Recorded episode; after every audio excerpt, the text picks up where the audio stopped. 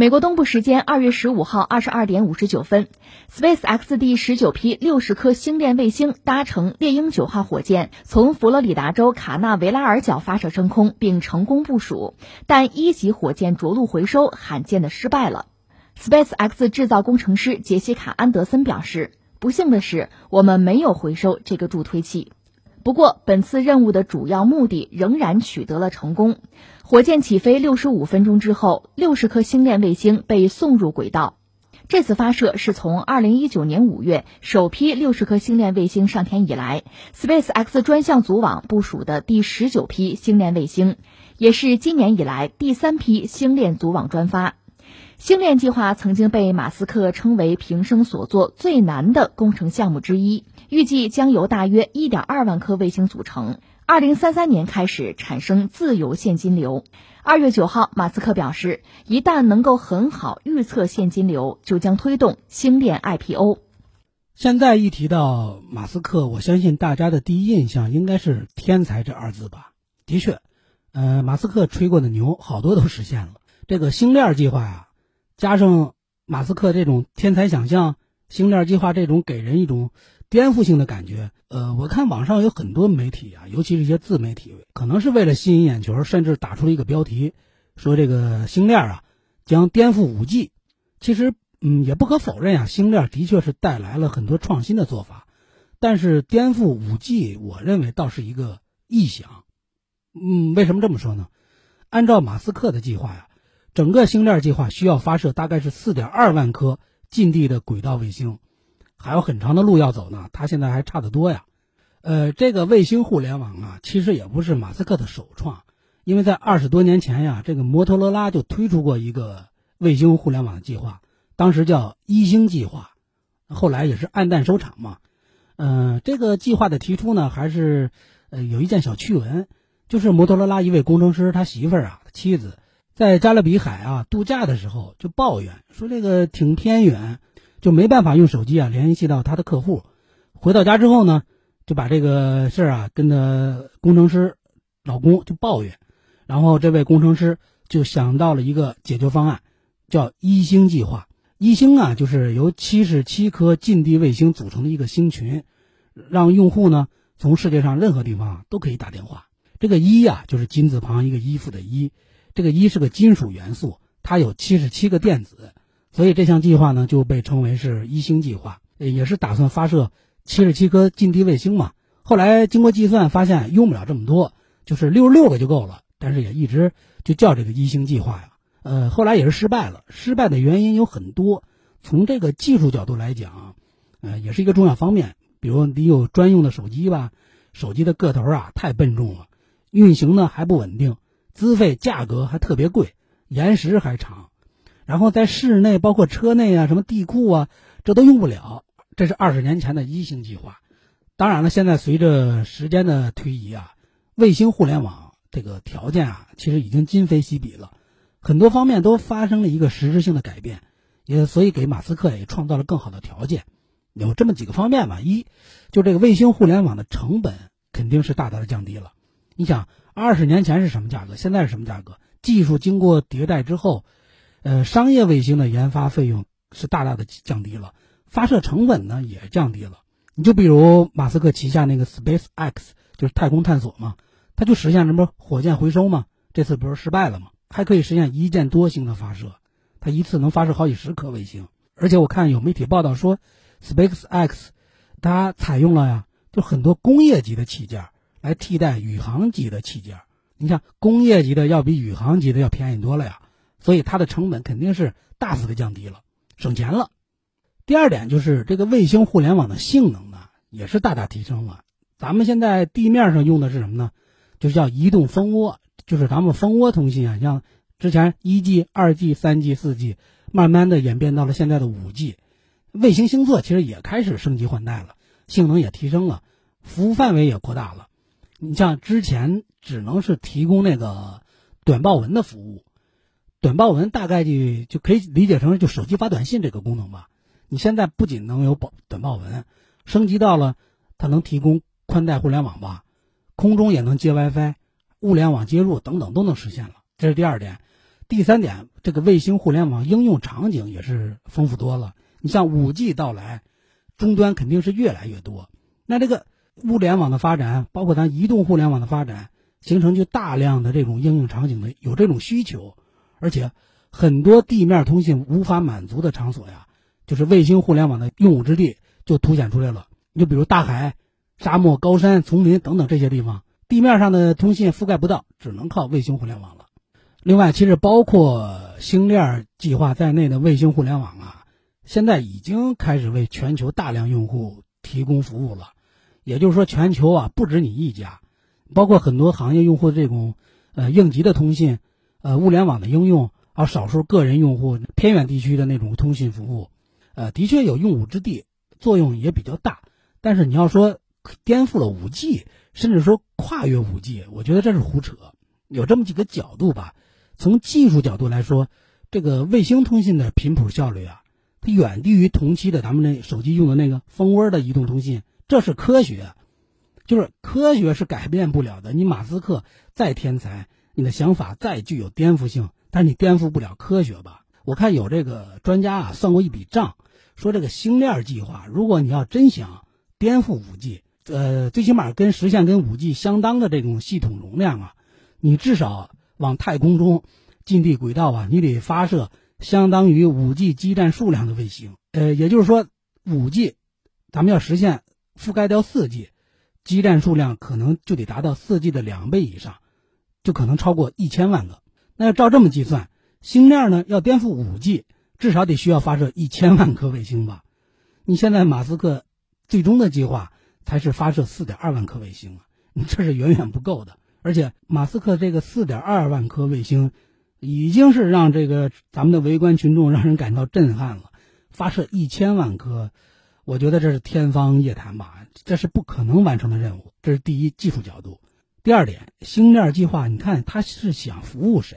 星链计划的官网啊，他是这么写的：他的愿景是为那些接入不可靠、昂贵或无法接入的区域提供高速宽带接入。所以啊，你看出人的目标了吗？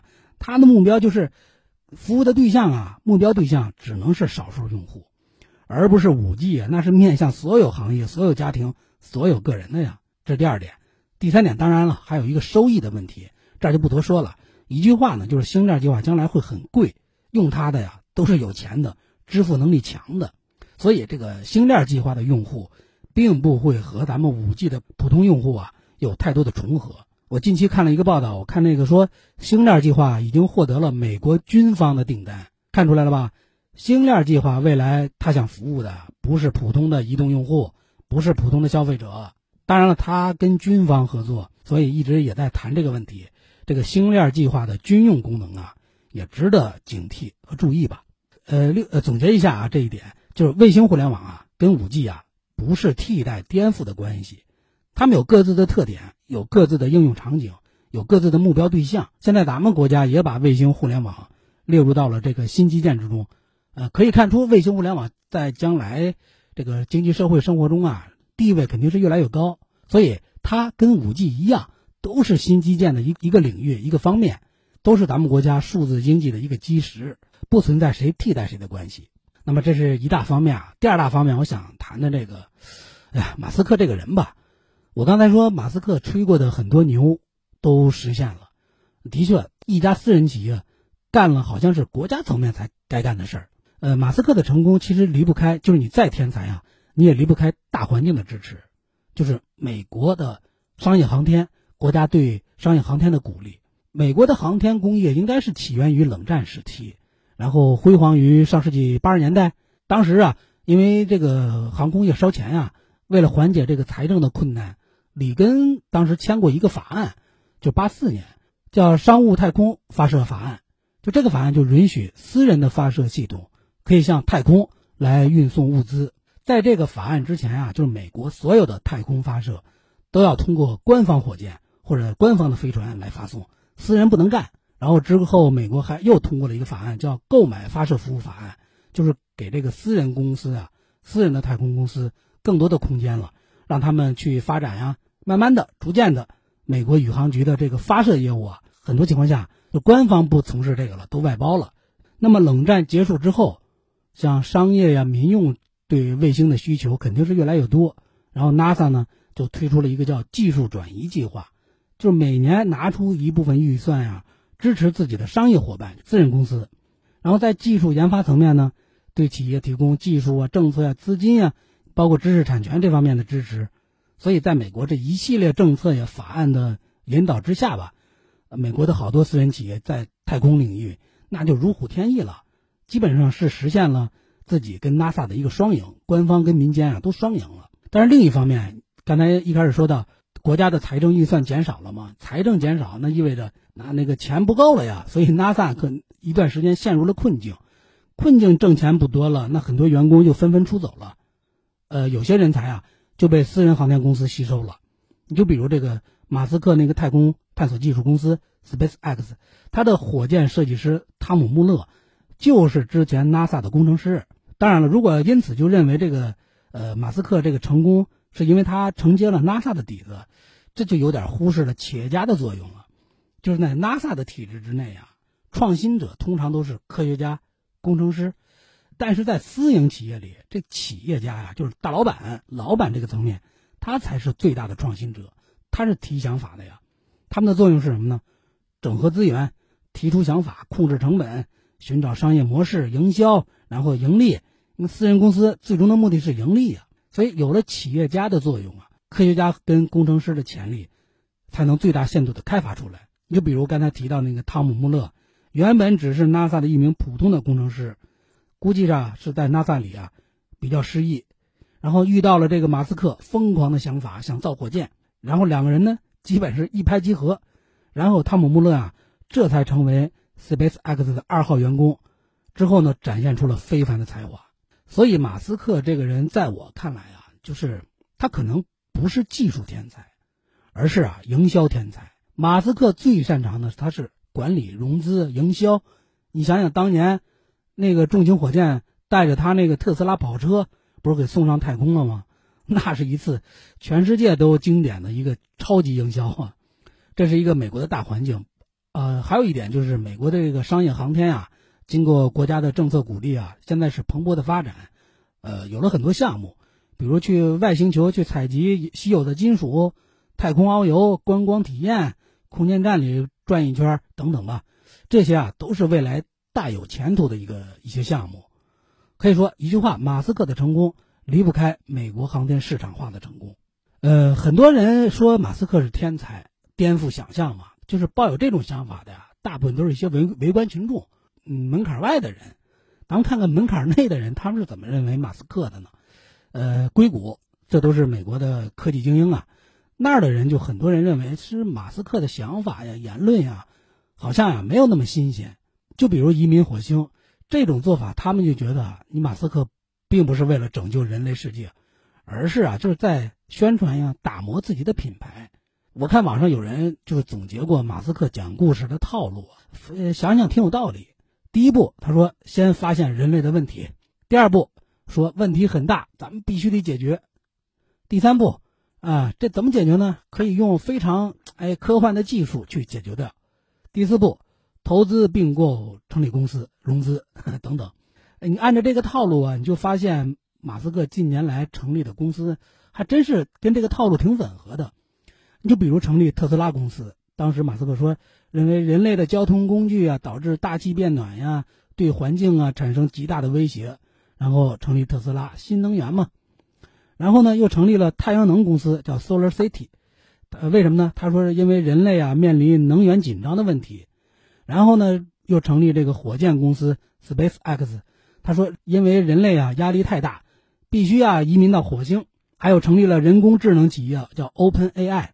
然后为了进行公益式的 AI 开发，他说我成立了这公司呀，是为了公益性的，同时呢还能监管和修正就人工智能存在的问题啊，就让它不能威胁到人类。另外还有一个天才的想法，就是脑机接口，成立这脑机接口企业。